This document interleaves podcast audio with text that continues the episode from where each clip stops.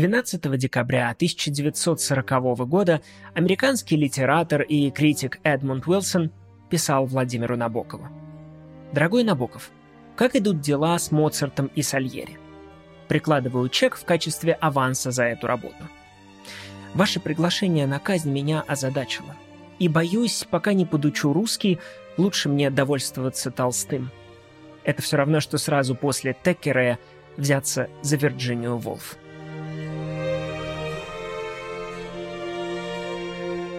Меня зовут Армен Захарян, с вами непроницаемый литературный канал Армен и Федор, и сегодня мы попробуем услышать голос скрипки в пустоте. Поговорим о романе «Приглашение на казнь» Владимира Набокова.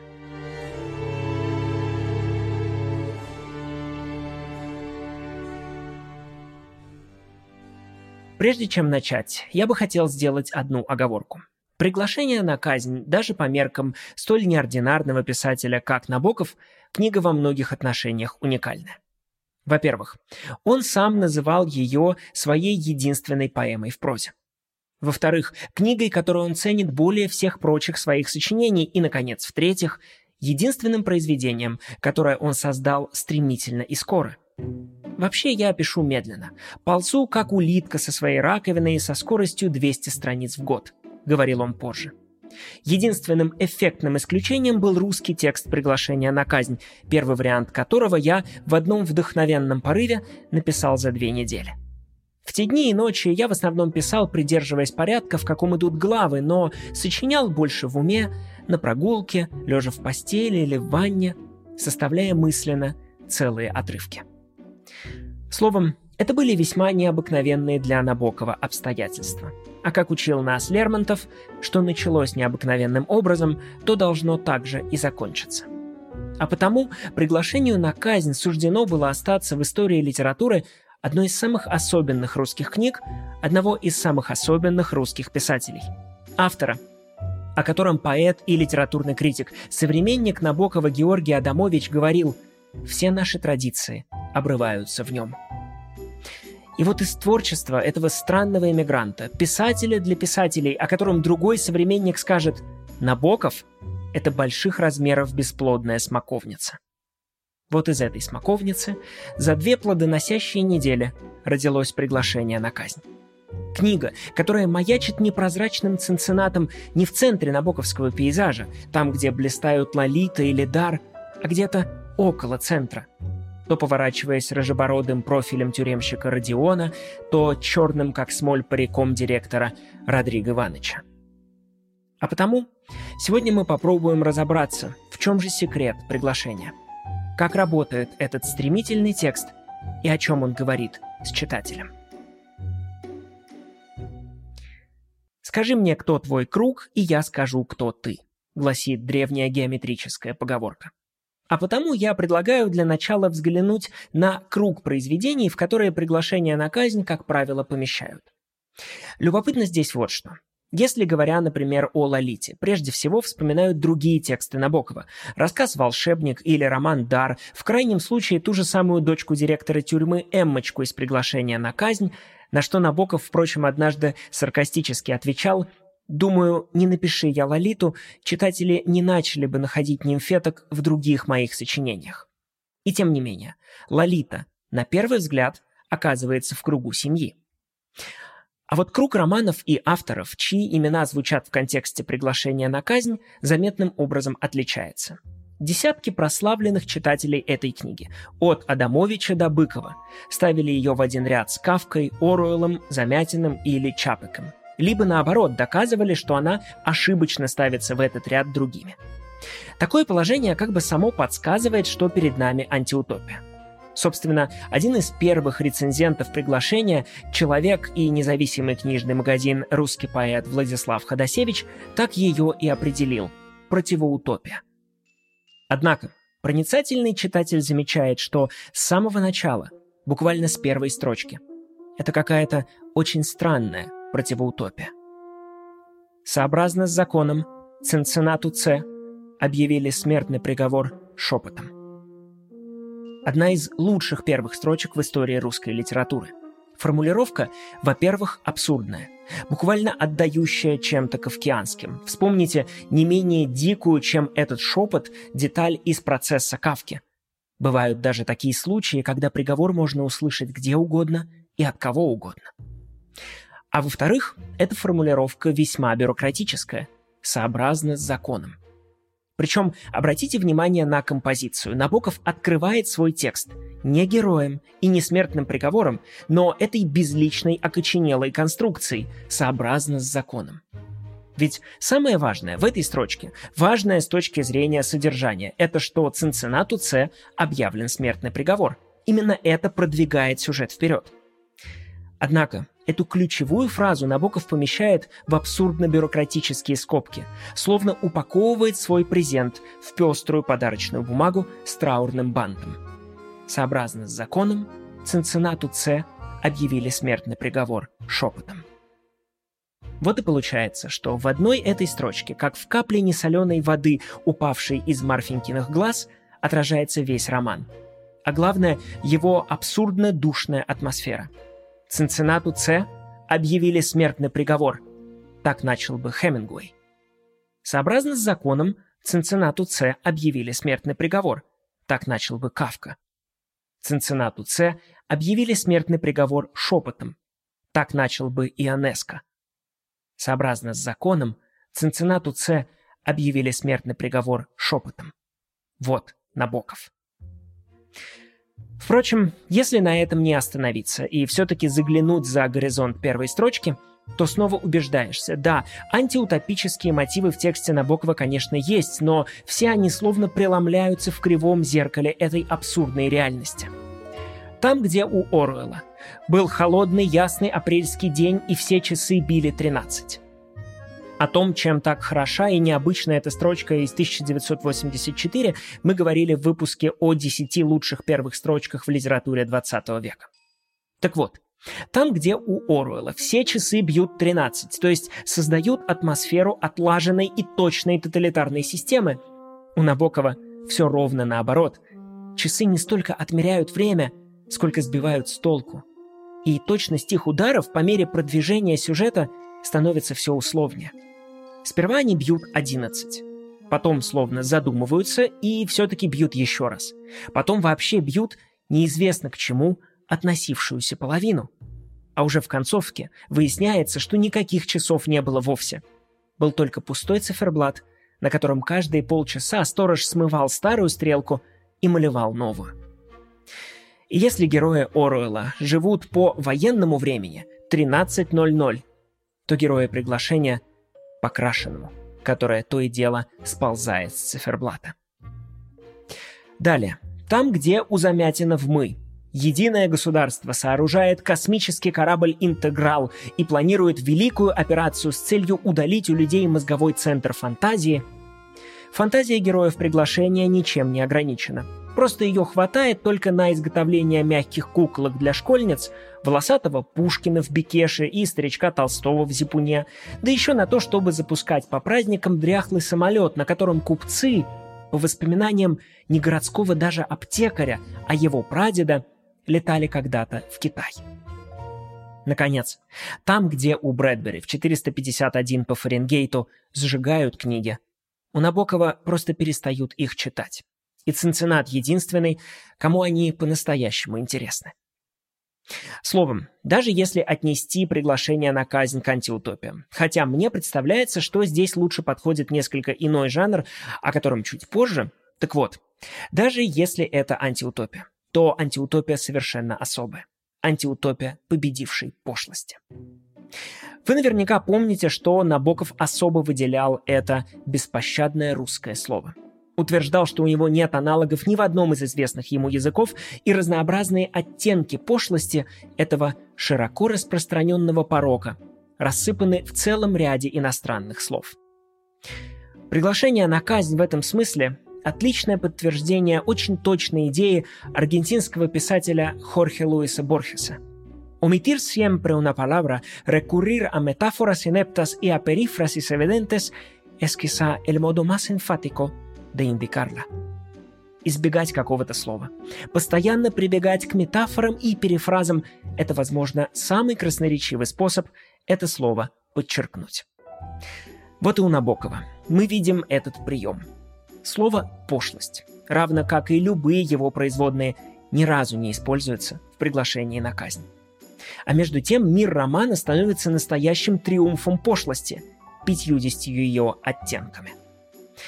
Вот тюремщик Родион приносит заключенному Цинциннату утренние газеты с чашкой тепловатого шоколада. Одна из газет называется «Доброе утречко». Тошнотворно, слащавое, приторно-пошлое название, которое лично у меня вызывает какие-то гоголевские ассоциации, что-то из эпизода, где Чичиков, Набоков, кстати, называл его «колоссальный шарообразный пошляк». Отвечая на вопрос Ноздрева «Куда теперь едешь?», говорит а я к человечку одному. Я... Так человечку одному. Ну что человечек? Да брось человечка, поедем ко мне. Нет, нет, нельзя, нельзя.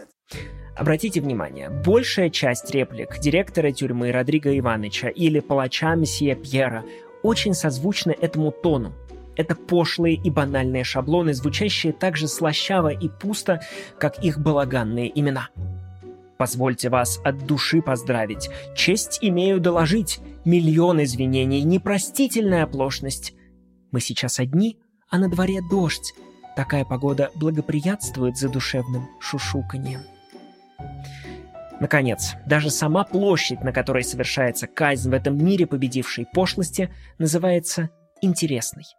А за считанные минуты до экзекуции на эшафот запрыгивает зам градоначальника и сообщает, что на кеферский склад доставлен большой выбор дамских кушаков, и предложение может не повториться. Однако Набокову мало того, что этот мир пошел. Он еще и насквозь фальшив. Все в нем, до чего не дотронься, это только декорация, подделка, карикатура и не талантливое в духе злого гения Горна, а дурно исполненное представление провинциального мюзик-холла.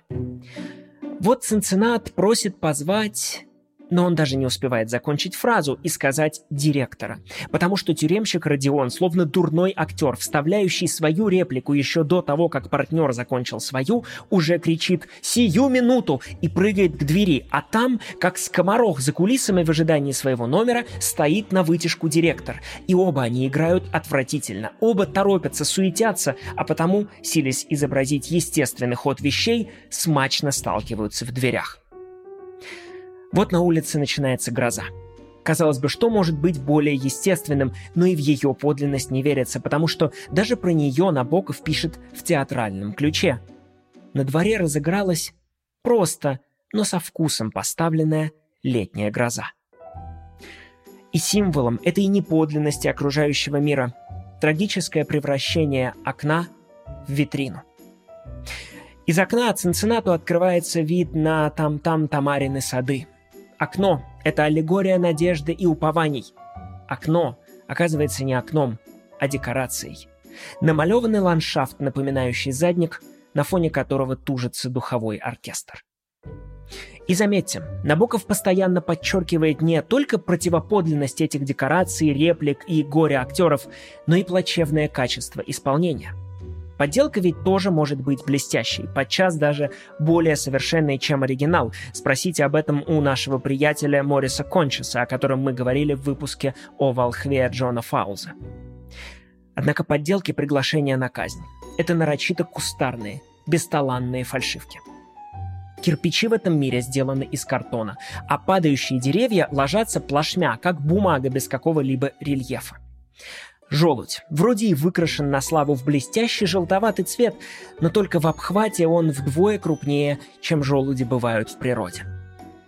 Однако даже этого Набокову недостаточно. Нет, это не просто кустарщина, она еще и все время как-то криво приделана, как картина в дурной московской гостиной, перекошенная на один угол. Вот Родион вносит в камеру очередной пошлый элемент декора – мокрую хрустальную вазу со щекастыми пионами и ставит ее на стол. Набоков пишет «посередке», но тут же оговаривается «нет, не совсем посередке». Вот Цинциннат осматривает камеру и видит лампочку, окруженную решеткой посредине потолка. И снова какая-то невидимая рука будто поправляет рассказчика. Нет, не совсем посередине. Наконец, даже эшафот, на котором должны казнить Цинцинната, кажется, вот он, стоит в центре квадратной площади. Но нет, именно что не в самом центре. Именно это и было более всего отвратительно. Вот почему, как мне представляется, приглашение на казнь стоит уникальным, выкрашенным в сине-желтый цвет псевдоособняком в ряду других антиутопий. Страх замятина принципиально геометричен. Он ощетинивается острыми и тупыми углами. Страх приглашения на казнь – это скорее бесформенная, расползающаяся чуть в сторону от центра клякса. Страх Оруэлла – это реальность и холодный расчет. Страх приглашения на казнь – это абсурд и бутафория, обезумевший клоун в плохо нанесенном гриме, который хочет отрубить вам голову. Конечно, страшно – но как же нелепо. Собственно, именно этот абсурд кардинальным образом отличает роман Набокова от большинства противоутопий, с которыми его обычно сравнивают. И здесь открывается уже другое сближение, как мне представляется, гораздо менее поверхностное, с прозой Франца Кавки и другим жанром, который куда больше к лицу приглашению – фантасмагорией. Вот Йозефа К., главного героя романа «Процесс», о котором у нас недавно был отдельный эпизод, уводят на казнь и пытаются взять его под руки уже на лестнице, на что он сопротивляется и говорит «нет, возьмете на улице, я же не больной». А вот Цинцината С привозят на интересную площадь. И обратите внимание, даже эта деталь повторяется. На ступенях лестницы месье Пьер пытается взять его под локоть. На что Цинцинат коротко отвечает «сам». Или такое совпадение. Когда за мистером К приходят, два господина в сюртуках, то К думает, посылают за мной старых отставных актеров, а вслух спрашивает своих палачей, в каком театре вы играете? И вновь здесь обнаруживается удивительная синонимичность этого эпизода с балаганными тюремщиками Цинцината, которым он незадолго до казни говорит «Я прошу три минуты. Уйдите на это время или хотя бы замолчите, да, три минуты антракта после чего, так и быть, доиграю с вами эту вздорную пьесу. Совпадения на этом не заканчиваются, поскольку еще интереснее, чем с процессом, приглашение на казнь беседует с Кавковским замком. Сцена с родственниками Марфеньки в камере Цинцината, которые заявляются туда со всей своей мебелью, живо напоминает вхождение землемера К в избу в деревне в банный день, где по углам стирают женщины и моются мужчины а бесчисленные, безуспешные старания Цинцината бежать из замка, в котором он заточен, будто отражают аналогичные попытки землемера К в такой же замок попасть. Однако вот что здесь самое любопытное. Набоков, судя по всему, к моменту написания приглашения на казнь Кавку еще не читал. По крайней мере, он не читал книг по-немецки, а на английский Кавка был еще не переведен. Много позже русский прозаик Василий Яновский вспоминал – После приглашения на казнь, которое мне очень понравилось, я сказал Набокову, а ведь эта вещь сильно под влиянием Кавки. Я никогда не читал Кавку, заявил в ответ Набоков. Ходосевич, которому я передал эти слова, осклабился. Сомневаюсь, чтобы Набоков чего-либо не читал.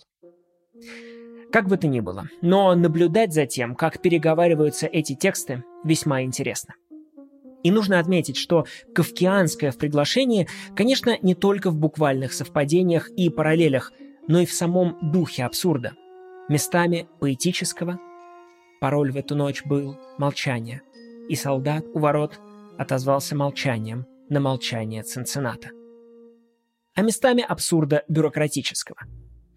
Этот последний особенно наглядно изображен в восьми правилах для заключенных, что висели справа от двери камеры Цинцината. Комментируя этот перечень нелепых директив, как правило, выделяют две. Шестую, которая запрещает узнику видеть ночные сны, оцените стилистическую конструкцию из канцелярской лавки, могущие быть по содержанию своему несовместимыми с положением и званием узника. А также директиву восьмую, прекрасный образчик абсурда бюрократии или, наоборот, бюрократии абсурда. Дирекция ни в коем случае не отвечает за пропажу вещей – равно как и самого заключенного. Однако я бы хотел отдельно отметить еще пятое правило. Петь, плясать и шутить со стражниками дозволяется только по общему соглашению и в известные дни. Знаете, что мне кажется здесь особенно любопытным? Формулировка «известные дни», которая как будто бы что-то значит, но на самом деле не значит ровным счетом ничего. Что это за известные дни? Кому они известны и чем? Интересно, что ровно с такой же формулировкой мучился и землемер К в замке. В письме, которое он получил, было сказано «Как вам известно, вы приняты на службу к владельцу замка». И в этих трех словах как вам известно, нашлась такая бездна неопределенности, что они стали предметом целого выяснения, в ходе которого родилось даже такое толкование. Вы приняты на службу, как вам известно. То есть ответственность за подтверждение того, что вы приняты, лежит только на вас. Собственно, вот он, этот причудливый мир романа, теперь в полный рост, кустарный, абсурдный, пошлый и поддельный. Пожалуй, самая парадоксальная, но вместе с тем точная характеристика этого мира родилась у Набокова в переписке с тем самым Эдмундом Уилсоном, который сравнил свое первое погружение в приглашение со скачком через три четверти столетия из Теккерея в Вулф. Набоков поспорил тогда с Уилсоном о Ленине, вожде пролетарской революции, которого Уилсон положительно считал героем положительным. Набоков с этим, конечно, не соглашался и в одном из писем заметил. Это преувеличенное добродушие, этот взгляд с прищуринкой, этот детский смех и прочее, что так любовно описывают его биографы, все это особенно омерзительно. Вот эту атмосферу живиальности, вот это ведро парного молока с дохлой крысой на дне я изобразил в своем приглашении на казнь. Ведро парного молока — с дохлой крысой на дне. Эту формулировку, как правило, вспоминают, когда прочитывают роман Набокова в сатирически-историческом ключе. И отмечают, что мир приглашения на казнь – это своеобразная пародия на нацистский режим в Германии или сталинский в Советском Союзе. Это интересное поле для анализа, и здесь можно отыскать массу любопытных соответствий. Например, театральность открытых обвинительных процессов в сочетании с предопределенностью их результатов. Приглашении на казнь это отражено, среди прочего, в очень характерные детали. Адвокат и прокурор по закону на процессе должны быть единоутробными братьями, а если таковых не удается подобрать, то их гримируют. Примечательно также и письмо Иосифа Гессена Набокову, написанное в марте 1938 в разгар третьего московского процесса, в ходе которого Бухарина, Рыкова, Егоду и других влиятельных государственных и партийных функционеров судили за измену родине, террор, вредительство и шпионаж, подрывную активность, бродяжничество, менаж а труа, словом. Гессен тогда написал Набокову очень любопытную фразу. Московский процесс, кстати сказать, бьет все твои приглашения на казнь.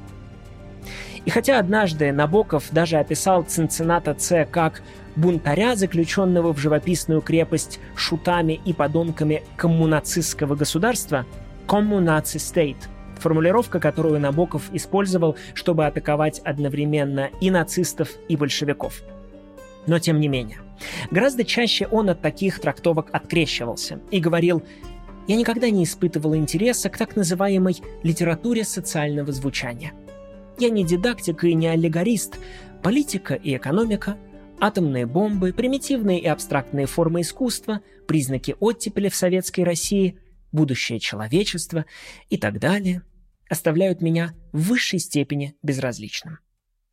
И кокетливо добавлял, влияние эпохи на эту книгу столь же пренебрежимо мало, сколь и влияние этой книги на эпоху.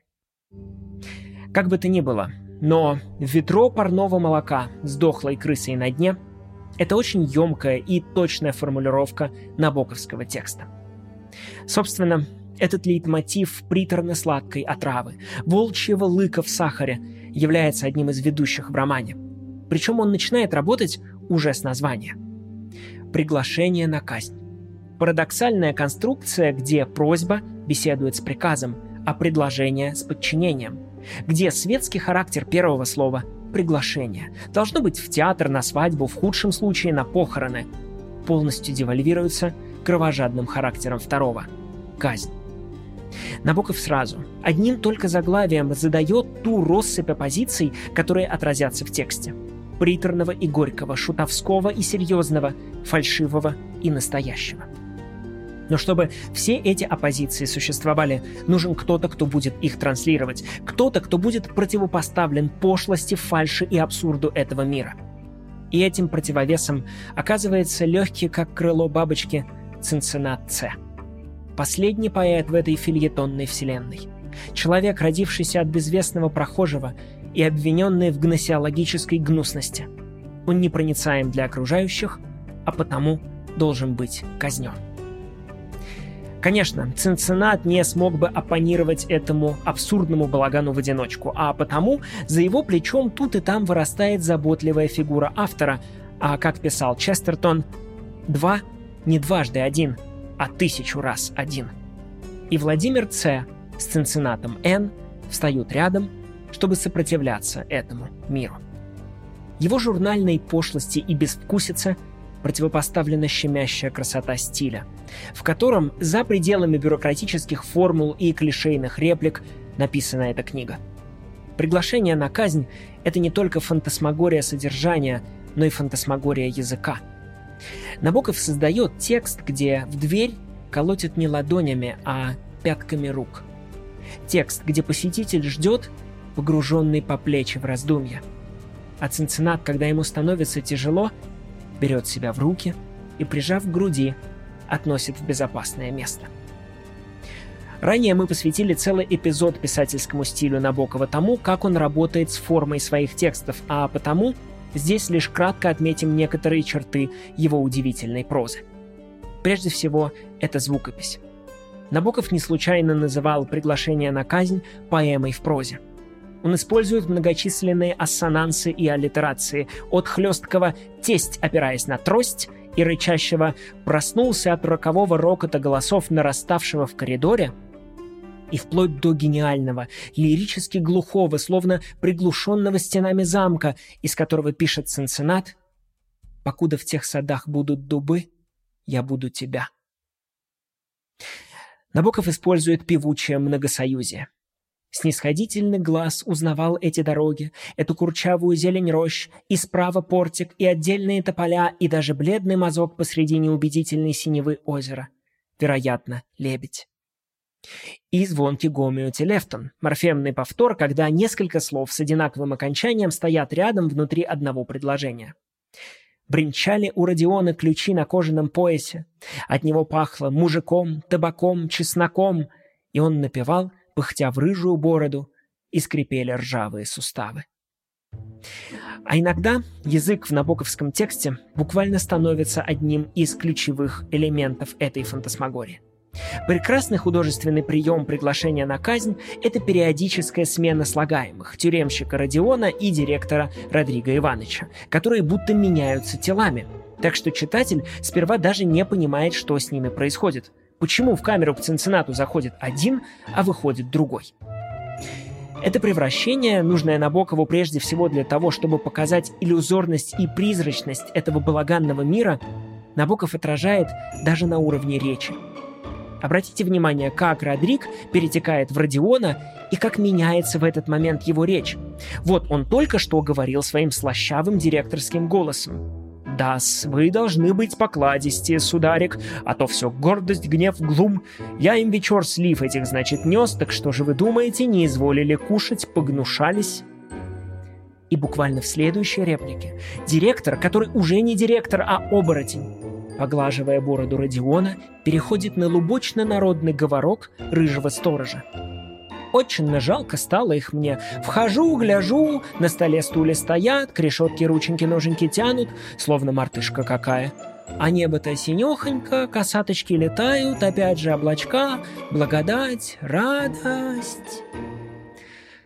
Словом, Набоков использует эти и многие иные приемы с целью создать мелодичный, пластичный, гармоничный текст. Текст, который сам по себе уже становится ответом на пошлость описываемого в нем мира. Бутафории и карикатуре этого мира. Вечному пауку на обновляющейся паутинке в углу камеры, который даже после уборки никуда не девается, а разве что выглядит свеженьким и чистым. Цинцинат Н противопоставляет хрупкую ночную бабочку. Искусство. Заметьте, один из вопросов, который более всего мучит Цинцината, это вопрос когда. Он говорит, смертный приговор возмещается точным знанием смертного часа. Роскошь большая, но заслуженная. Время, это ускользающая Мадленка Марселя Пруста так важно для Цинцината, потому что ему нужно успеть дописать. Он даже толком не знает, что именно. Небольшой труд, запись проверенных мыслей. Что-то такое, что кто-то однажды прочтет и станет весь как первое утро в незнакомой стране. А потому Цинциннату все время не достает не времени даже, а определенности. Как мне приступить к писанию, когда не знаю, успею ли? Но в том-то и мучение, что говоришь себе «вот вчера успел бы», и опять думаешь «вот и вчера». Этот мотив — творец накануне казни. Недописанный роман, рассказ, абзац, строчка любопытным образом отразится через 10 лет после приглашения на казнь в творчестве Борхеса, когда тот напишет «Тайное чудо». В рассказе Борхеса на расстрел ведут писателя, который мечтал доработать единственное свое произведение, которое считал важным, более того, вообще единственным стоящим делом всей своей жизни. И вот накануне казни он просит Бога дать ему год на эту работу. И за несколько секунд до расстрела Вселенная вдруг замирает. Рука сержанта каменеет в незавершенном жесте.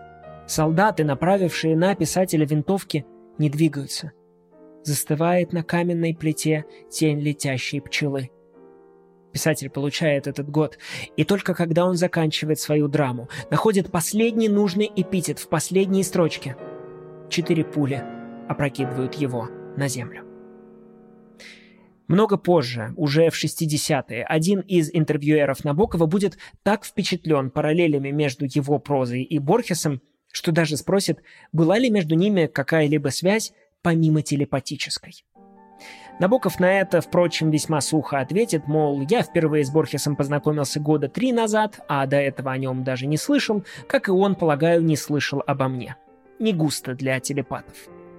И тем не менее, для Набокова, как и для Борхеса, мотив «успеть дописать то, что должен» оказывается принципиально важен. И Цинциннат, столько раз одураченный своими тюремщиками Цинциннат, так и не добившийся от них определенности Цинциннат, живущий где-то в паузе между тем, как в знойный полдень поднимается дремавший под яркой стеной человек, и тем, как поднимается за ним его тень, этот Цинциннат все же успевает закончить свои записки – и пусть ему сперва кажется, что писать нужно было иначе, что лучшая часть слов у него в бегах и не откликается на трубу, а другие калеки. Пусть он думает, что все, что он до сих пор написал, только пена волнения, потому что он так торопился. Но именно этот дневник, этот текст, эта запись непроверенных мыслей приводит его к ключевому для развязки приглашения осознанию. Вот он пишет – но теперь, когда я закален, когда меня почти не пугает, у него заканчивается бумага, но удача, отыскался еще листок, и он заканчивает. Смерть. Однако почему-то он сразу вычеркивает это слово. И когда его отрывают, когда в очередной раз ловят врасплох и приглашают на казнь, когда не дают дописать до конца даже этой фразы, и на столе остается чистый белый лист с одним только зачеркнутым словом «смерть», Цинциннат понимает, что в сущности все уже написано. И последним творческим актом последнего поэта становится вычеркнутая смерть. Потому что это именно то, что делает искусство. Побеждает, сокрушает, вычеркивает смерть.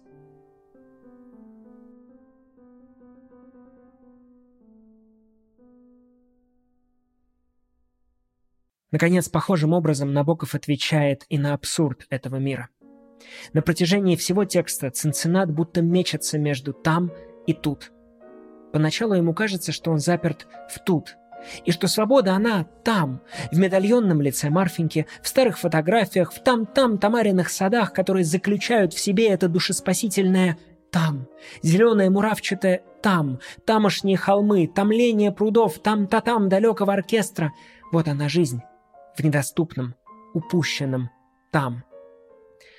Но это лишь иллюзия. Очередной розыгрыш и никакого потомстороннего мира у Цинцината, который 30 лет притворялся прозрачным среди всех этих призраков, оборотней и пародий. Просто нет. И пока ты принимаешь эти правила игры, пока пытаешься сбежать из тут в там, ты обречен раз за разом терпеть неудачу. Вот почему все попытки Цинцината, которому так страшно умирать, которому так холодно вылезать из теплого тела, вот почему все его попытки убежать заканчиваются ничем. И можно даже уменьшиться до невозможности, снять с себя голову, ермолку, грудную клетку, просочиться сквозь прутья решетки, обмануть часовых, пройти через весь город, повернуть налево по Садовой, пронестись мимо седых цветущих кустов, мимо развалин древней фабрики, мимо статуи поэта, которую сторожит луна, и вбежать на крыльцо, и толкнуть дверь, и попасть в свою освещенную, подвешенной не совсем посередине потолка лампочкой камеру. Вот почему спасительный ночной стук где-то там, кто-то роет подземный ход, приводит к появлению губителей скоморохов.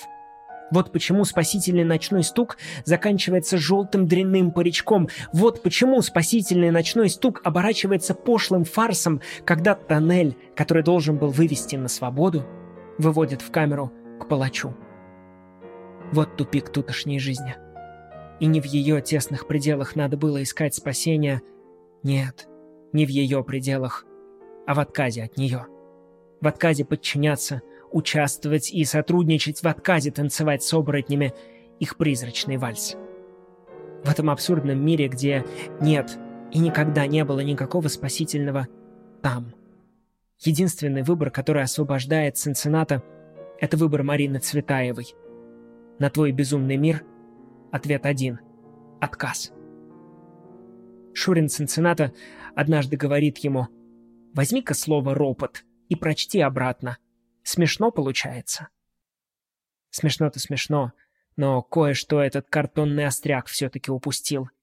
Из ропота можно сложить не только топор, но, если правильно переставить буквы, и отпор тоже.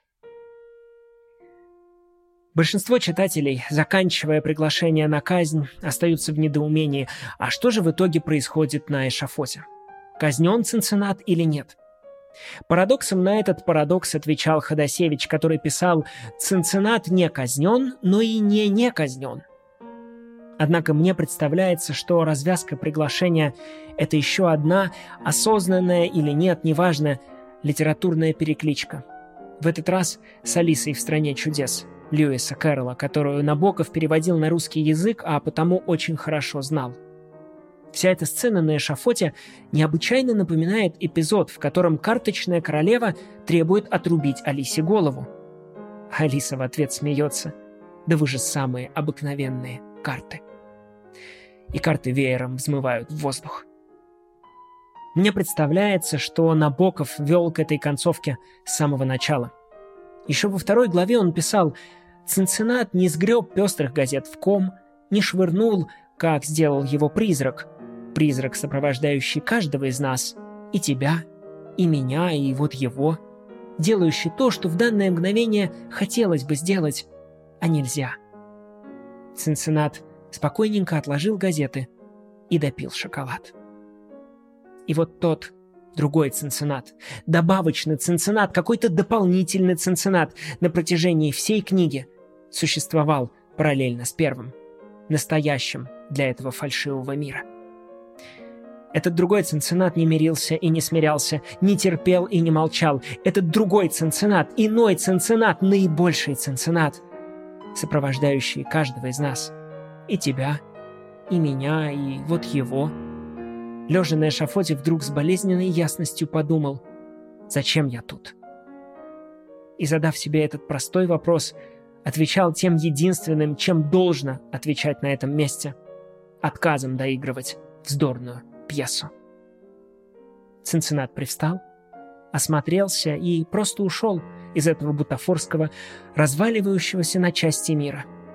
Ушел туда, где, судя по комментариям, стояли существа, подобные ему.